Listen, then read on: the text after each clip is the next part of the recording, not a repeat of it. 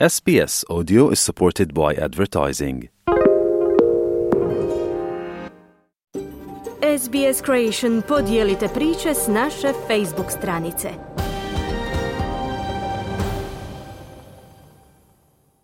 SBS na hrvatskom jeziku, ja sam Ana Solomon. Na redu su vijesti iz Hrvatske.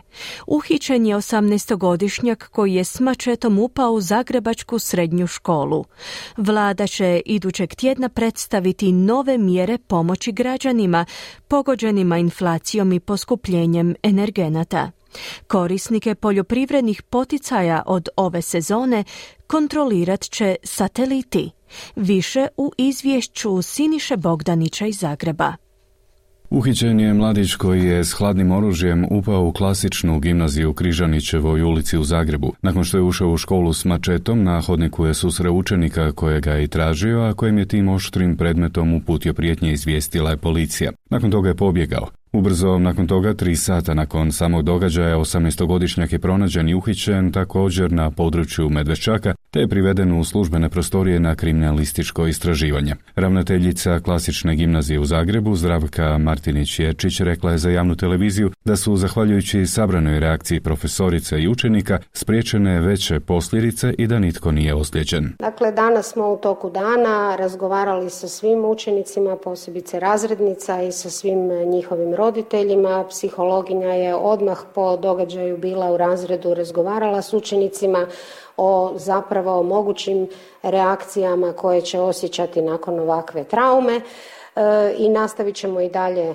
raditi sa njima. Očekujemo i posjet tima za krizne situacije koji će onda sa razredom odraditi sve ono što je po protokolu potrebno. Da, nažalost, e, makar se ovdje sasvim sigurno radi o jednom izoliranom e, incidentu, ipak e, mora se reći kako i nije moguće osigurati onako škole kako bi to možda one zaslužile, da se u svakom trenutku dana učenici osjećaju potpuno sigurno. U našim prostorima u nekom trenutku se izmjenjuje na hodnicima gotovo tisuću učenika, što je naravno nemoguće kontrolirati. Policija je uhitila i 42-godišnjaka koji joj je prošlog četvrtka pobjegao iz Zagrebačke bolnice Rebro. Uhićen je oko 17 sati i 20 minuta na Medveščaku na Ksaverskoj cesti u gostiteljskom objektu. Iz policije su dodali da će mu nakon uhićenja biti pružena liječnička pomoć. U bolnici je prvotno završio zato što je u policijskoj postaji progutao tri žileta, a nakon dva dana pobjegao je kroz prozor bolnice. Da stvar bude bizarnija, prije nego što je ponovno uhićen, javio se medijima, otkrio je svoj identitet i kazao da se zove Srđan Martinović, a sve kako bi na neki način umirio javnost budući da su kolale glasine da je u bijegu više struki osuđeni ubojica sličnog imena. Prvotno je uhićen zbog imovinskih delikata, kažu neslužbene informacije. Europski sud za ljudska prava dosudio je naknadu od 12.200 eura jednom hrvatskom zatvoreniku koji je tvrdio da su mu prava povrijeđena neodgovarajućim zatvorskim uvjetima i prekomjernim trajanjem postupka, zbog čega je zatražio naknadu štete. Sud je Hrvatskoj zamjerio nedostatak prostora u zatvorskoj ćeliji što je proizvelo ponižavajuće postupanje prema zatvoreniku. Sud je utvrdio i da je podnositelju povrijeđeno pravo na suđenje u razumnom roku zbog prekomjernog trajanja parničnog postupka zbog naknade štete štete zbog neodgovarajućih uvjeta u kojima je bio tijekom izdržavanja kazne zatvora dulje od 10 godina. Idućeg tjedna vlada bi trebala predstaviti nove mjere pomoći građanima, koje bi trebale ublažiti inflacijski udar i poskupljenje energenata. Mjere će vjerojatno vrijediti godinu dana, podpredsjednik vlade i ministar prometa Oleg Butković. Kao i do sada, najveći udar je bio na struju i na plin, naravno uz e, gorivo koje kontinuirano još uvijek je na snazi jer vlada intervenirala i u trušarine i u naravno gdje god smo mogli kad govorimo kad je riječ o gorivu tako da ćemo u tom dijelu nastaviti i dalje intenzivno pomagati ljudima da se računi za struju, za plin, za toplinsku energiju ne dogodi bilo kakav šok koji bi im bio težak u ovom trenutku da koji mogu podnijeti. Ali pustite da to završimo pa ćemo sljedeći tjedan ne bi bilo korektno od mene da sad još, to još predstavim javnosti. A ministar obrane Mario Banožić komentirao je najave mogućeg proširenja istrage protiv nekadašnje ministrice europskih fondova Gabriela Žalac. Kaže, nema nervoze ni kod njega osobno, ali ni u vladi Republike Hrvatske, pa ni zbog SMS-ova koji su procurili iz istrage.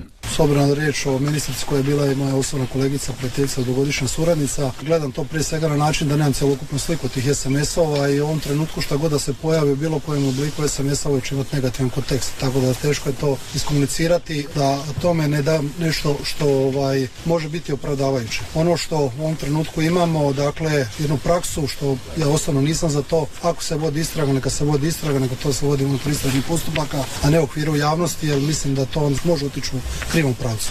Nema nervoze, dakle, jednostavna stvar, on kako sam rekao, neka istražitelji rade svoj posao, neka se bude u okviru toga, Počelo je podnošenje zahtjeva za izravne potpore u poljoprivredi. Poljoprivredni poticaji već se dugo označavaju kao svojevrsno nenamjensko pa čak i kriminalno trošenje europskog novca, ne samo u Hrvatskoj već i u drugim zemljama Europske unije, ponajviše u Italiji. Naime, postoje opravdane sumnje da mnogi primatelji potpora zapravo na svojim površinama ne uzgajaju ništa. Često zapravo ni ne posjeduju zemlju na koju se upisuju, a primaju izdašne čak i milijunske potpore za fiktivnu proizvodnju. Ministrica poljoprivrede Marija Vučković najavila je strogu kontrolu proizvodnog procesa i to uz pomoć napredne tehnologije satelita.